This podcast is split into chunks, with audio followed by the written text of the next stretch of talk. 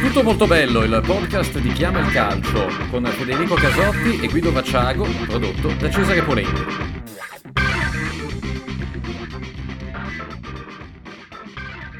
È l'attaccamento alla maglia da parte di molti giocatori, sto notando che eh, in forma un pochino minore rispetto all'attaccamento che hanno per i loro procuratori, ragione per cui questo è, è quello, eh, è il problema con il quale le società devono lavorare. Detto ciò, eh, Dybala è il numero 10 della Juventus.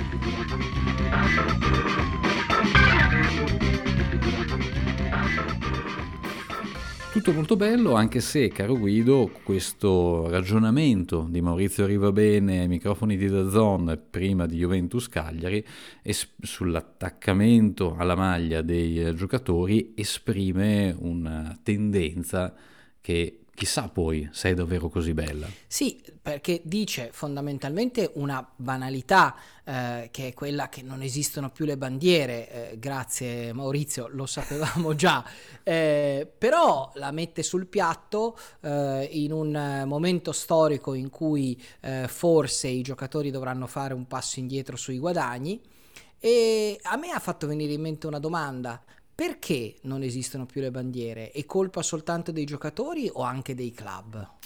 Guarda, io ti rispondo con un nome. Tu eh, conosci, sai chi è Lee Casciaro? Aia, no. No, Lee Casciaro è un giocatore del Lincoln Red Imps, che è stata la... che non è l'IMS, l'ufficio di dell'Istituto di Previdenza Sociale, ma è stata la prima squadra di Gibilterra a partecipare a una Coppa Europea, in particolare ai gironi di Conference League. Lui in questo momento è alla sua 24esima stagione consecutiva con questo club e in Europa tra i massimi campionati europei, tra le squadre che peraltro di fatto hanno partecipato alle coppe europee di quest'anno, è il giocatore con la maggiore fedeltà a un club, 24 anni. Ecco, un qualcosa di totalmente inverosimile nel, nel calcio iperprofessionistico, cosa che il buon Casciaro, il buon Lincoln, Red Imps, pur facendo parte della, della, eh, di, di, tornei UEFA, non possono chiaramente, eh, non, non ne fanno chiaramente parte. Perché eh, in questo momento, in quest'epoca particolare, è così difficile rimanere in un club, non dico 24 anni, diciamo 10. Sì, perché sono in realtà pochi quelli che superano i 10 anni nello stesso club. Ehm, e sono pochi quelli che ehm, anche con lunghi eh, con lunghe permanenze in un club eh, ne eh, riescono a incarnare fino in fondo eh, lo spirito. C'è ancora eh, qualcuno, eh, ci sono gli ultimi dei moicani sparpagliati nel campionato di Serie A in generale in Europa, però la, la, razza delle bandiere è chiaramente in via d'estinzione. E allora noi in questo episodio eh, andiamo a capire, a cercare di capire le ragioni di eh, questa tendenza nel calcio, diciamo italiano, ma non solo, e lo andremo a vedere e lo faremo eh, come ai tempi della scuola media, anche se economia non si studiava né in scuola media, nemmeno almeno io ho fatto il liceo, ragioneria si studia, però facciamo storia, geografia ed economia e eh, portiamo le tre materie, eh, non a settembre ma a gennaio, e, e, da queste tre materie cerchiamo di capire in che modo eh, e, e, se davvero le, le affermazioni di Arriva Bene sono il sintomo di una situazione temporanea o invece il segnale di un qualcosa di probabilmente ineluttabile, forse irreversibile. Iniziamo però, come sempre, secondo me, dalla storia, perché iniziare a capire dal, il proprio presente partendo dal passato è sicuramente l'approccio migliore. Beh, la storia eh, ci pone eh, una data eh, che è quella eh, del 23 marzo 1981, quindi eh, facciamo un passo indietro di 40 anni, eh, quando venne abolito con una legge dello Stato, la legge 91 del 23 marzo 81, ehm, la legge che abolì il vincolo sportivo. Che cos'era il vincolo? Il vincolo era mh, una normativa interna eh, della federazione per la quale eh, il giocatore eh, o meglio, il cartellino del giocatore, cioè le sue prestazioni sportive, appartenevano al club. Quindi eh, un giocatore che eh, era della Juventus era della Juventus finché la Juventus decideva di cederlo a un'altra società. Non c'era, eh, volont- non c'era modo per il giocatore di scegliersi la squadra. Il contratto era annuale, cioè ogni anno i giocatori rinnovavano il contratto con il loro, eh, con il loro club. Eh, se non erano d'accordo con l'offerta eh, fattagli dal club, avevano come alternativa solo quella di smettere di giocare perché il cartellino era di proprietà del club, quindi eh, era epico eh, Giampiero Boniperti che rinnovava in un solo giorno i contratti di tutta la rosa Villar Perosa eh, e eh, appunto questi erano giocatori che o accettavano l'offerta di Boniperti o ehm, non, non avevano alternative fino al 1981.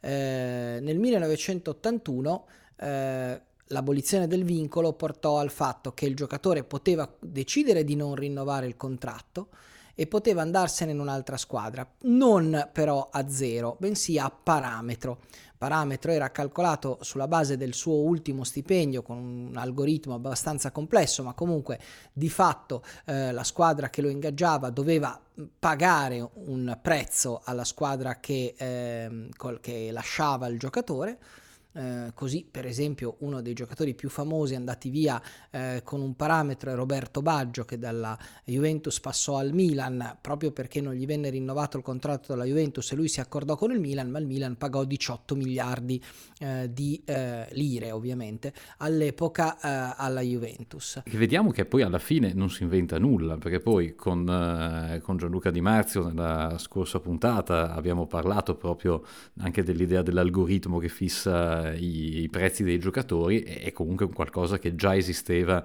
tra gli anni 80 e 90, peraltro anche in maniera abbastanza veritiera, perché eh, ricordo insomma quando eh, nell'estate del 95 Baggio andò dalla Juventus al Milan, quei 18 miliardi furono considerati una cifra chiaramente abbastanza al, ribasso considerando che Baggio un anno prima era stato la stella dei mondiali, ma tutto sommato eh, una, una, una buona Congrua. ragione per la Juventus per non rinnovare il contratto, puntare su Del Piero e incassare dei soldi.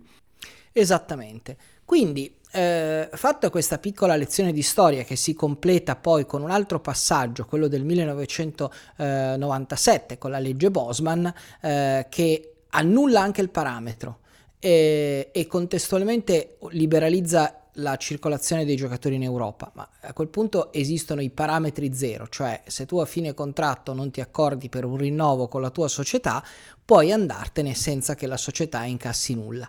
Ehm, quindi le due date sono quella della legge 91 dell'81, quindi 1981, 23 marzo 81 e poi la legge Bosman alla fine degli anni 90.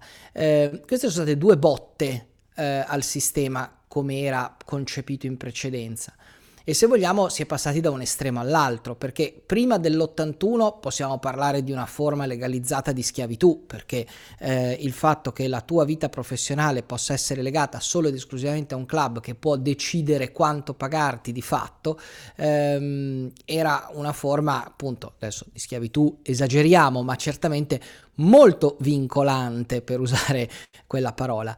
Eh, adesso invece eh, forse i giocatori sono un po' troppo liberi eh, di ehm, giocare con il loro destino e di fatto di condizionare quello eh, delle loro società. Eh, cosa succede? Prima dell'81 le bandiere erano bandiere perché ci credevano, perché erano fedeli al club o erano costretti a esserlo? Questo ti eh, chiedo. Aggiungo alla piccola lezione di storia, al bignami di storia del, di storia del calcio che stiamo eh, mettendo sul piatto in questo momento, anche un fattore non da poco che è quello del 1980 e dell'apertura al tesseramento degli stranieri. Eh, era per per una decina di anni, diciamo dal 66 eh, al 1980, eh, le frontiere erano, erano, chiuse, gli stranieri che erano rimasti eh, dentro fino dal 66 in poi potevano effettivamente finirono le, le, le carriere in Italia, l'ultimo fu Sergio Clerici se non vado errato Ecco che nel 1980 riaprono le frontiere, dapprima uno straniero per, per Rosa, dall'82 nel giro di due anni si passa a due stranieri per, per Rosa, fino poi al, al, fatidico terzo straniero e al liberi tutti della, dalla sentenza Bosman in poi. Ecco, eh, il, il, il, discorso... Deduco che siamo passati alla geografia. De, esatto, eh, siamo passati alla geografia perché, eh, perché l'impatto del eh, la combo eh, del maggiore potere contrattuale dei giocatori e della libertà di circolazione dei eh, giocatori, eh, unito anche poi a un discorso sul quale magari possiamo soffermare anche successivamente in maniera un po' più diffusa, anche proprio di opportunità di chiaramente la Bosman eh, liberalizzando ha creato anche molte più opportunità che poi magari i giocatori italiani hanno sfruttato relativamente poco perché di giocatori italiani all'estero ce ne sono sempre stati relativamente po- meno rispetto ad altri. Però è indubbio che eh, un massiccio arrivo di stranieri eh, abbia ridotto la quota di italiani, la quota di, di, di italiani e proporzionalmente, in molti casi anche più che proporzionalmente, anche la quota di giocatori locali. Ci sono club che hanno cercato di mantenere sempre una forte connotazione locale, penso alla Roma, la Roma che ha avuto, eh, sta cercando faticosamente adesso anche con Pellegrini di riuscire a continuare la sua tradizione di capitani romani. Eh, c'era stato Giannini, c'è stato chiaramente Totti, eh, c'è stato De Rossi che ha passato probabilmente la vita da Capitan Futuro eh, senza quasi neanche assaporare poi la, la gioia della, della, della fascia, eh, però il, lo sforzo che, che, riesce a fare, che, che, prova a fare la Roma è un qualcosa che ad esempio già il Milan in qualche modo un po' perso. Milan che aveva avuto magari non capitani eh, milanesi, ma comunque capitani italiani co- di lunghissimo corso, eh, sostanzialmente passando da, da, Maldini a Rivera, a Baresi, a, a, a, Maldini, a Maldini, figlio, eh, abbracciando con 4-5 giocatori al massimo una, un periodo di storia, di, di periodo di storia lunghissimo. Beh, poi comunque Maldini era milanese, i due Maldini, insomma, Maldini padre era, era, triestino, ma Maldini figlio Paolo è, tutto sommato si può considerare milanese e tutto sommato Franco Baresi da travagliato si può considerare comunque lombardo. Diciamo che eh, il legame tra regione e squadra una volta era più forte sì, di adesso. Pensiamo alla stessa Inter ha avuto tornando agli anni Ottanta, che, che noi ricordiamo non tanto per nostalgia, ma perché veramente fu l'epoca felice del calcio italiano perché riusciva ad avere tutto al suo interno, riusciva ad avere il, lo straniero, gli, gli stranieri al massimo della loro qualità, ma anche un forte radicamento locale delle squadre, per cui, eh, capi- per cui Bergomi eh, o, o, lo stesso Beppe Baresi, i capitani dell'Inter degli anni Ottanta, erano appunto Beppe Baresi bresciano, come, bresciano bergamasco come, come il fratello Franco, eh, Bergomi milanese, eh, la stessa Juventus che tutto sommato eh, ne- negli anni, ne- negli ultimi anni con Marchisio aveva trovato anche un legame di piemontesità, prima ancora aveva se vogliamo Bettega, eh, che anche e in qualche modo Furino, che è vero che sulla carta d'identità ha scritto Palermo, ma lui praticamente dalle scuole medie aveva vissuto a Torino e si considerava eh, fortemente, si considera tuttora fortemente legato a Torino e torinese. Ecco, il, questo aspetto è un aspetto che, che chiaramente è, è, stato, è forse l'aspetto che è stato messo maggiormente in discussione. Io penso che il paradigma eh, più evidente sia quello dell'Atalanta. No? L'Atalanta Atalanta eh, è sempre stata negli anni il, uno dei vivai serbat- vero serbatoio del calcio italiano, delle grandi squadre del calcio italiano e della nazionale. No? Eh, lo è stato anche in tempi relativamente recenti, insomma, magari eh, senza andare indietro fino al giovane Donadoni preso dal Milan, ma ricordo una formazione della, dell'Atalanta eh, guidata, allenata da Vavassori che praticamente portò in blocco la formazione primavera con i gemelli Zenoni, con Bellini, Chiellini, con eh, Pinardi, eccetera, eccetera, e, e praticamente in blocco riuscirono a vincere un campionato di Serie B e a dimostrare di saperci stare in Serie A. Andiamo a vedere adesso l'Atalanta e, e l'Atalanta non ha praticamente nemmeno più un giocatore, un giocatore italiano, ha qualche minima traccia di bergamaschità nella sua rosa. Chiaramente è il prezzo da pagare per avere una squadra che invece che fare l'ascensore tra la Serie A e la Serie B è stabilmente in Champions League, perché, e questo temo che sia già in parte una risposta alla grande domanda che ci stiamo facendo, probabilmente la tendenza del calcio, del calcio ad alto livello è una tendenza che rende sempre più difficile creare un legame con il territorio che passi attraverso i giocatori. Sì, è il legame emotivo eh, che può avere un giocatore brasiliano, argentino, tedesco, svedese con eh, il club a cui appartiene è un legame che non avendo eh, quella radice eh, territoriale è comunque più fragile. Poi esistono le eccezioni eh, Avie Zanetti è diventato un simbolo dell'Inter e ha stabilito record di presenza in Serie A con la maglia dell'Inter.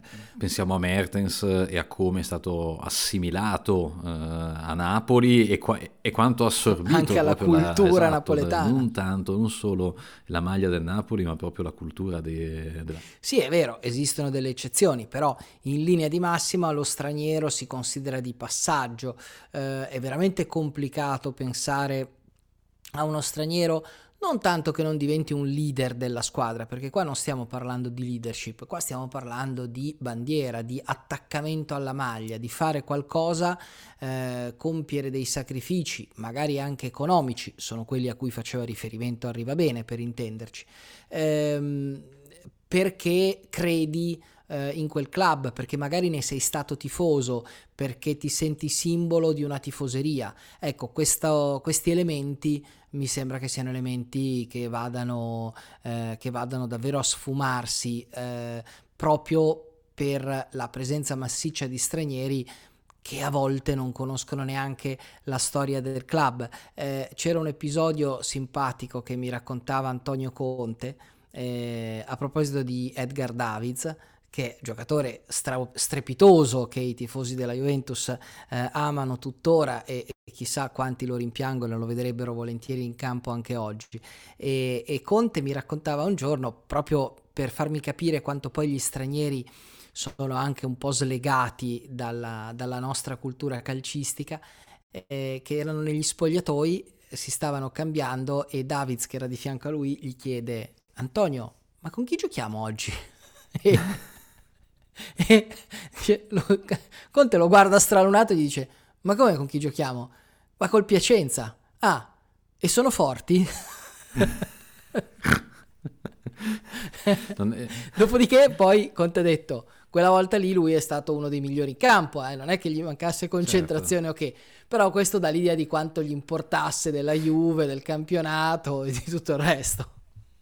Sì, sì, è una... Beh, diciamo che ad esempio anche penso che un giocatore come Trezeguet che pure si è rivelato poi una, a suo modo una bandiera della Juventus, ma penso che abbia avuto un pensiero simile nell'anno della Serie B quando si trovò catapultato su campi di cui probabilmente non conosceva nemmeno l'esistenza, no? da, sì, da, certo. da Rimini ad Albino Ref fino a eh, insomma, Crotone che all'epoca, sì, all'epoca, era il Frosinone, il, Frosinone. No? il, prim, Frosinone neopromosso in B per la prima volta, ecco, quindi erano quelle Spezia, Spezia. Esatto. Adesso alcune di queste effettivamente poi sono diventate squadre di Serie A, Crotone, Spezia, sono poi arrivate lo stesso Frosinone. All'epoca era davvero esotico, erano trasferte incredibili da fare con la, con la, la Juve. Sì, devo dire che poi eh, vale lo stesso per tutti, al contrario, nel senso che magari uno, io mi trovassi in, in Inghilterra, andare a giocare in, in, casa del Gillingham, dico, si sono forti, sì, poi guardi la classifica, no? Non, dell'Huddersfield Town, dico, sì, eh, sono... Però, Huddersfield, Huddersfield Town, scusami, tu l'hai citata, io non posso non ricordare che eh, squadra spesso citata dagli Iron Maiden perché eh, squadra dalla, d- della quale è tifoso il loro eh, leggendario manager Rod Smallwood. Sì, mentre invece Steve Harris, eh, West Ham. tifoso, tifoso del West Ham, ecco, quindi basta, siamo, abbiamo- siamo riusciti a metterci dentro anche, anche oggi la nostra, la nostra pillola di musica.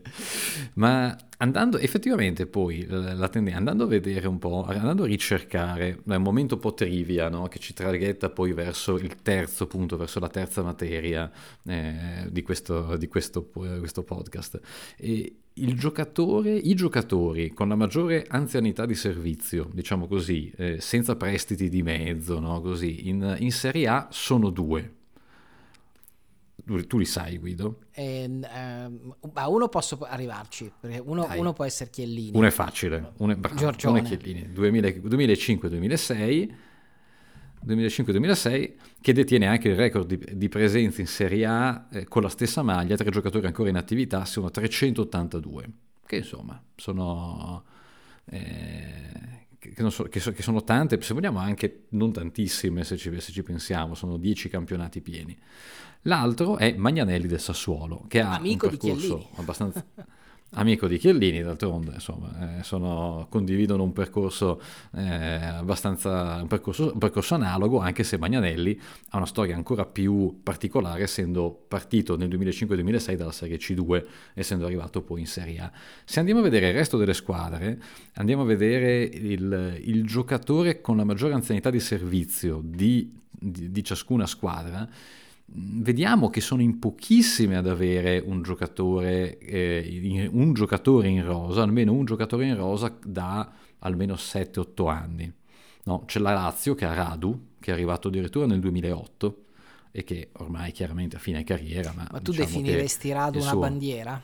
Bravo, il punto è quello. Diciamo che Radu probabilmente mm, a Radu probabilmente è mancato. Ecco, se Radu avesse fatto il gol di Lulic, tanto per dirne una, eh, se l'avesse fatto Radu e non Lulic, il, gol, il famoso gol nel derby di, di Coppa Italia, probabilmente sarebbe stato sufficiente per considerarlo una bandiera.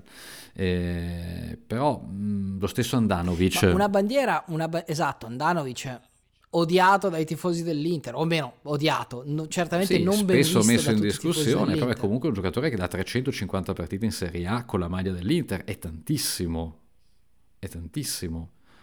Eh, an- andando, andando a vedere, poi ad esempio il, il Bologna, la, il giocatore, la bandiera del Bologna è Ibrahima Mbaye, che è a Bologna dal 2014, ma che sostanzialmente, soprattutto negli ultimi anni, eh, ha, fatto, ha fatto la riserva. Nell'Udinese, il, eh, chiamiamola bandiera, però è un giocatore che è arrivato nel 2016, quindi qui stiamo parlando di 5 anni, è Samir. Eh, Stiamo, eh, stiamo veramente parlando di eh, giocatori che, eh, che poi magari, poi magari il, il Samir della situazione farà tutta la carriera a Udine eh, si le riuscirà magari, magari, non so, poi magari si troverà, la- magari come spesso, come a volte accade, magari mette su famiglia, mette radici e, si lega, e si lega al Friuli. No- non per questo noi cancelleremo questo podcast. Esatto, nel senso- esattamente. Nel senso che il, il concetto è che eh, il numero delle presenze, che è una condizione eh, necessaria, non è una condizione sufficiente Esatto. però a, a diventare una bandiera, perché giustamente tu hai fatto un'analisi numerica che è indispensabile per capire eh, e per misurare il fenomeno di cui stiamo parlando, ma appunto eh, le 350 partite di Andanovic non fanno di Andanovic una bandiera dell'Inter, ma questo al di là del difficile rapporto con i tifosi, perché ribadisco, essere bandiera significa aver giocato molto a lungo in un club, averne incarnato lo spirito e in qualche modo anche aver fatto dei sacrifici per quel club. Da questo punto di vista, ehm, i giocatori della Juve che da campioni del mondo, comunque da eh, grandi campioni internazionali, sono scesi in Serie B, ecco, quello sì è stato un gesto da bandiere. Eh, è qualcosa che ormai risale a 15 anni fa. Io gesti di questo genere ne ho visti pochi nei successivi 15 anni, più o meno a tutti i livelli. Cioè fare delle grosse rinunce. In quel caso erano delle rinunce professionali, non certo economiche, perché quelli che sono andati in Serie B lo stipendio non l'hanno preso come se fossero in Serie A, per carità, giusto così, eh, non è che gli sto facendo eh, un appunto per questo. Eh, però è indubbio che eh, Del Piero, Buffon, eh, Camoranesi... All'apice della carriera che, eh, che andarono come fecero, come fecero in buona parte dei loro compagni. Zambrotta, Ibrahimovic, eh, Cannavaro. Esatto, tutte scelte, tutte scelte legittime, eh, però è evidente che, che, poi la scelta di chi, di chi rimase eh, acquisi, acquisisce a, a, poi a maggior ragione agli occhi di adesso ancora più valore. Ma, ma allora eh, ti, ti sottopongo una domanda.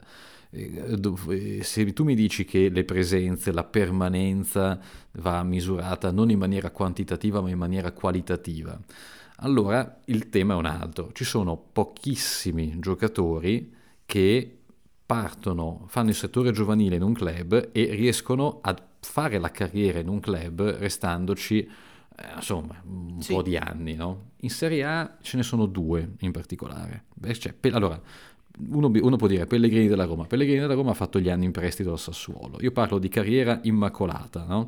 Uno è Calabria del Milan e l'altro è Maggiore dello Spezia. In entrambi i casi possiamo parlare di potenziali bandiere. Sì, sì, Calabria può, può diventarlo.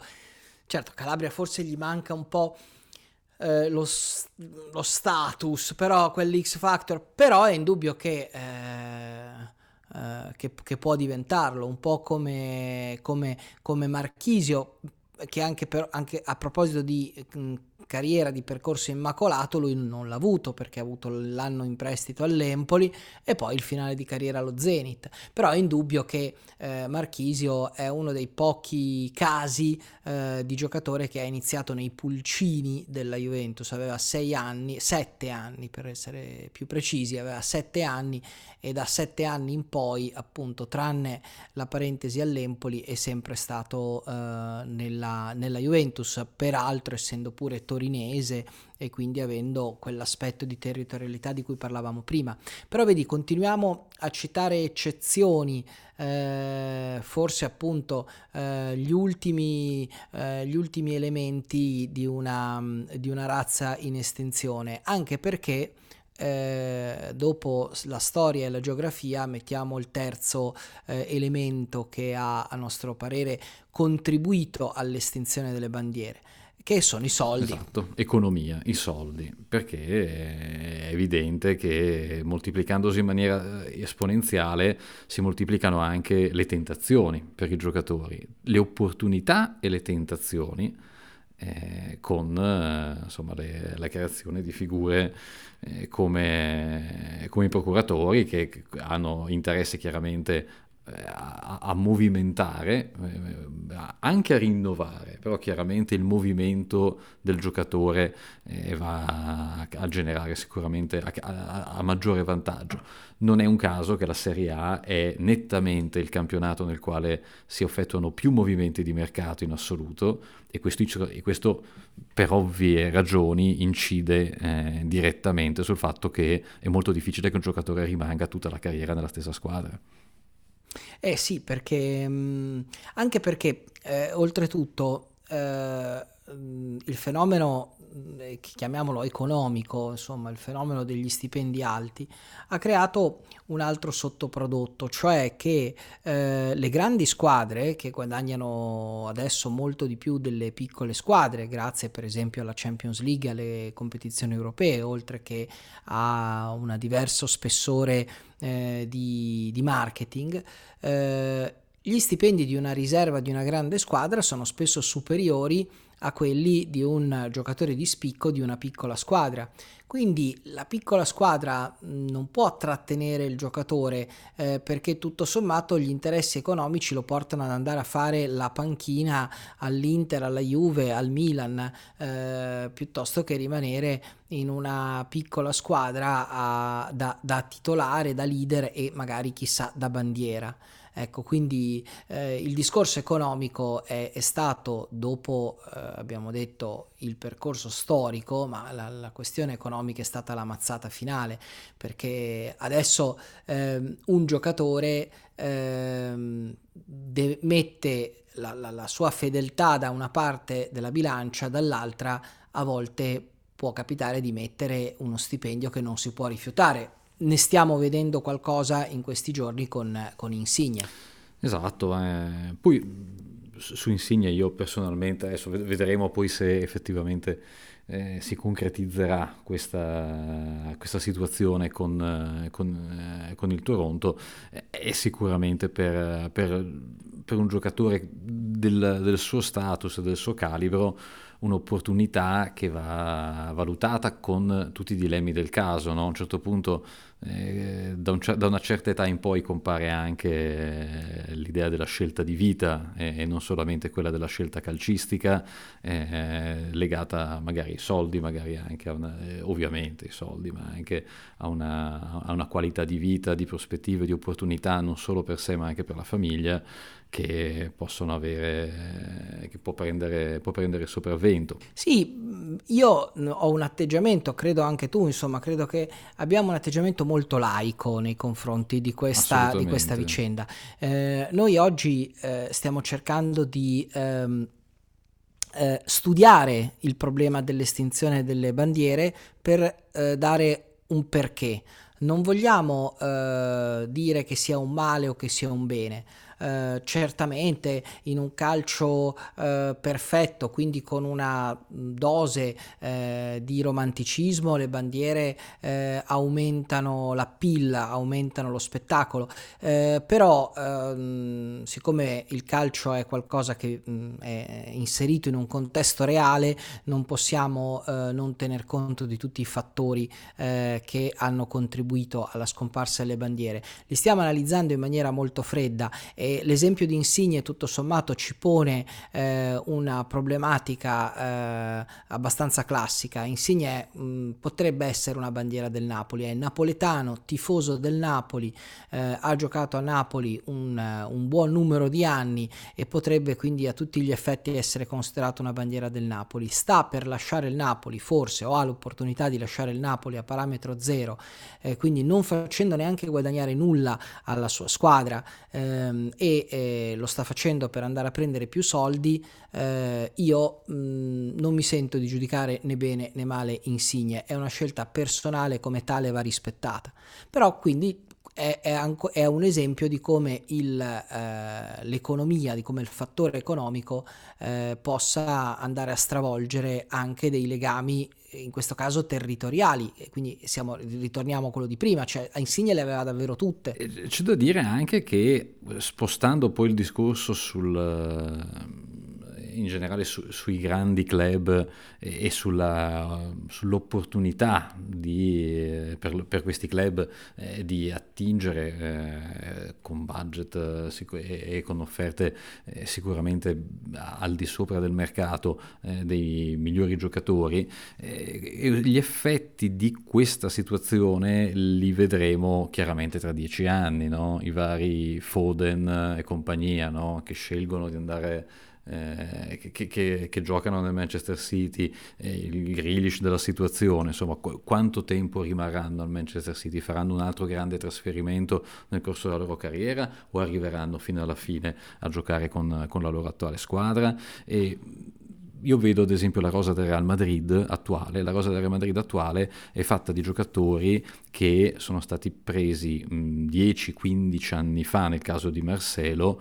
eh, con l'idea di, eh, di, di, in qualche modo se non di, farle, farne delle, delle bandiere eh, però di avere comunque di creare comunque un forte senso di, appartenenza. Il Real Madrid ha tantissimi giocatori eh, eh, in rosa tuttora presi prima del del 2017, quindi diciamo cinque, con almeno 5 stagioni in, con, la, con, la, stessa maglia, eh, Marcelo, abbiamo Carvajal, eh, Casemiro, Isco, Cross, eh, lo stesso Modric, Modric 8 anni che era al Madrid, non parliamo di Benzema che è un, uh, un, giocatore che ormai probabilmente nella sua vita ha passato quasi più anni a Madrid che, che in Francia. Eppure, ecco. eppure parli di un club che quest'estate ha perso il suo capitano eh, e il suo simbolo Sergio Ramos, quindi poi alla fine eh, vedi anche lì. Esatto, esatto. Idem il Barcellona con Messi, no? Eh, il Barcellona che negli anni ha visto perdere, aveva, aveva tante bandiere il Barcellona nel vero senso della parola, perché erano bandiere non solo per la permanenza, ma anche per un'adesione a 360 gradi al, all'idea del club Barcellona, Messi è un esatto. club, no?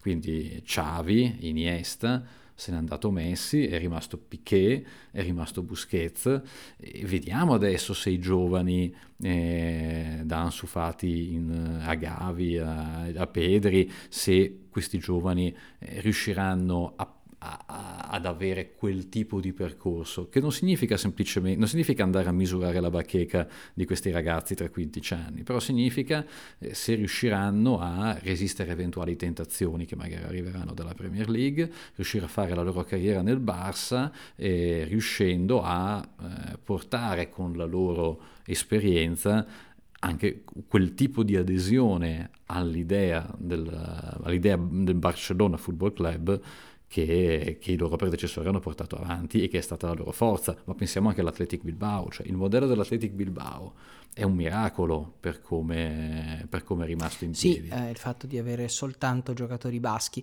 A questo punto, eh, e qua possiamo arrivare a una conclusione, abbiamo capito perché eh, i giocatori eh, hanno smesso di essere bandiere, ehm, analizzando la storia, la geografia, l'economia.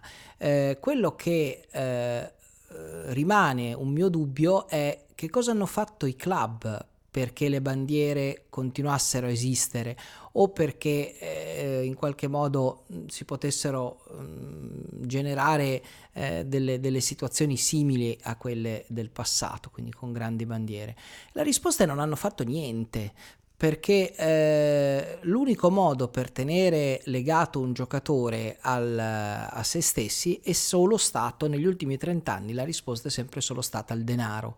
E quindi hanno loro stessi alimentato eh, questo meccanismo. Quindi arriva bene eh, che oggi rappresenta uno dei più grandi club del mondo eh, quando dice eh, non c'è più l'attaccamento alla maglia eh, però in fondo quello scollamento eh, alla maglia l'hanno generato gli stessi club alimentando questo vorticoso eh, giro di denaro eh, intorno al, al, calcio. E che quindi insomma non è colpa di Arriva Bene ovviamente che è da poco eh, nel mondo del calcio. Però è sicuramente la responsabilità dei grandi club europei e dei, in Italia dei grandi club in generale dei club eh, a non aver saputo dare dare una risposta eh, diversa da quella del denaro.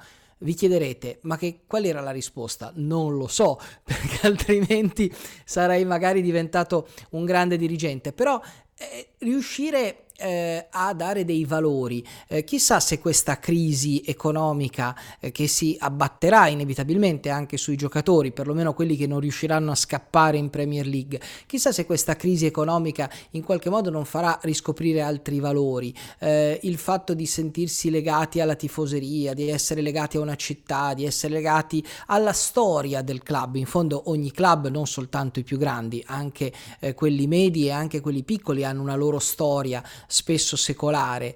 Ecco, eh, chissà se questo tipo di eh, valore immateriale, certamente non monetizzabile, potrà eh, tornare ad avere un significato. Sono scettico su questa cosa, però mh, mm, si, può, si, può, anche ipotizzare. Sì, il discorso valoriale è, è la base di tutto, che è poi quello che ha reso eh, possibili certi episodi nella fase di mezzo, no? Nella grande fase di mezzo che abbiamo vissuto diciamo negli ultimi 40 anni tra l'abolizione del vincolo e diciamo, il liberismo sfrenato che sta emergendo sempre di più.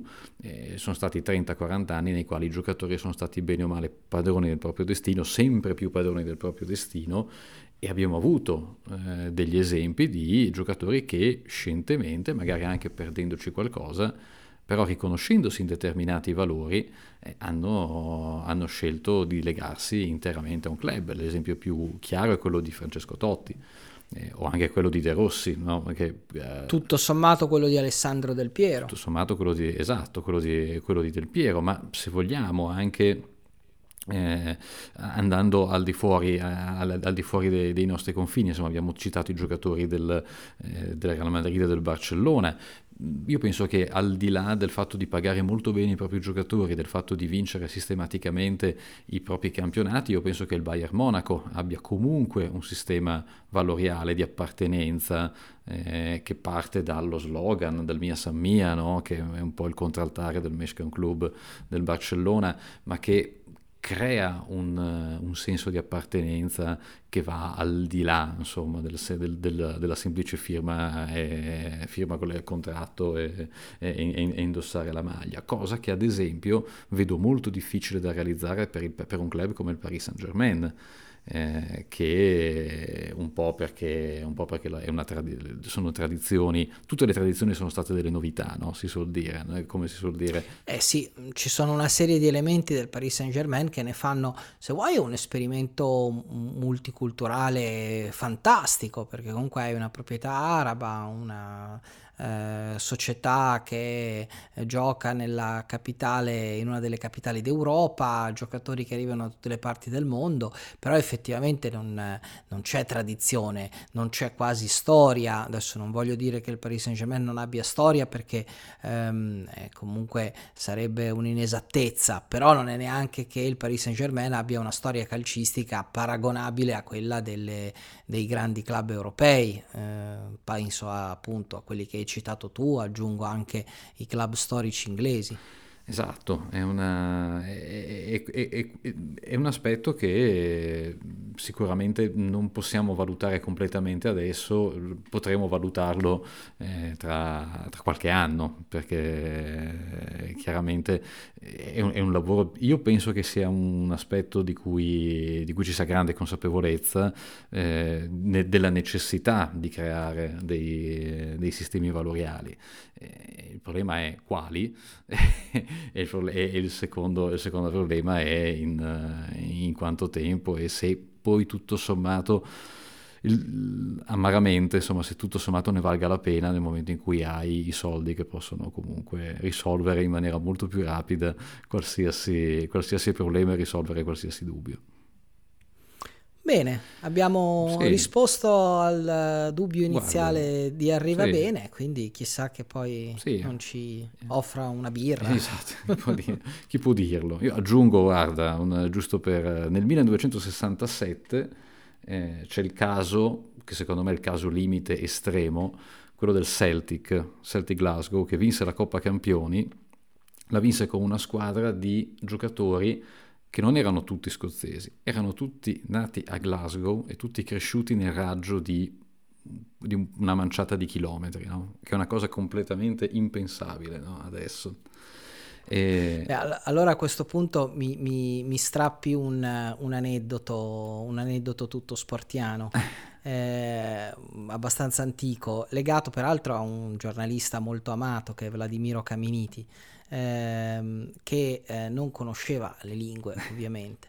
Conosceva molto bene l'italiano in compenso, eh, e inviato a una partita della nazionale ehm, in Nord Europa, poteva essere Finlandia, si trovò il foglio delle formazioni e eh, chiamando un redattore gli disse adesso io non so fare il suo accento siciliano ma il concetto era eh, bisogna assolutamente fare un pezzo eh, su questa città di Born perché questi della nazionale sono tutti nati a Born. Born il paesino dei campioni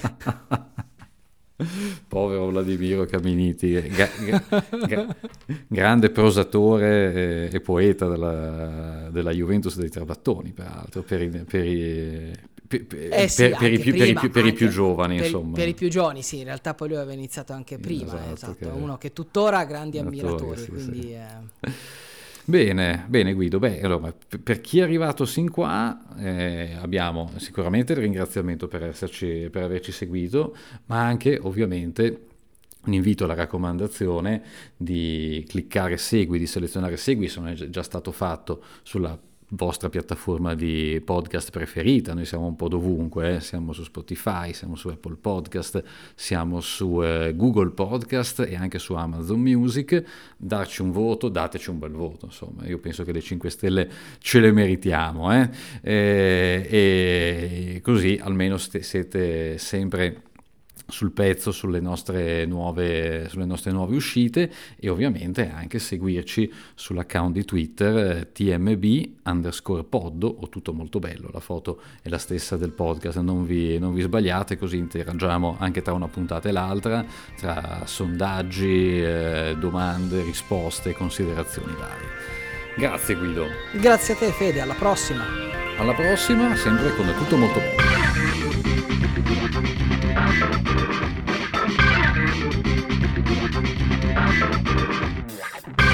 Tutto molto bello, il podcast di Chiama il Calcio con Federico Casotti e Guido Vacciago, prodotto da Cesare Polenghi.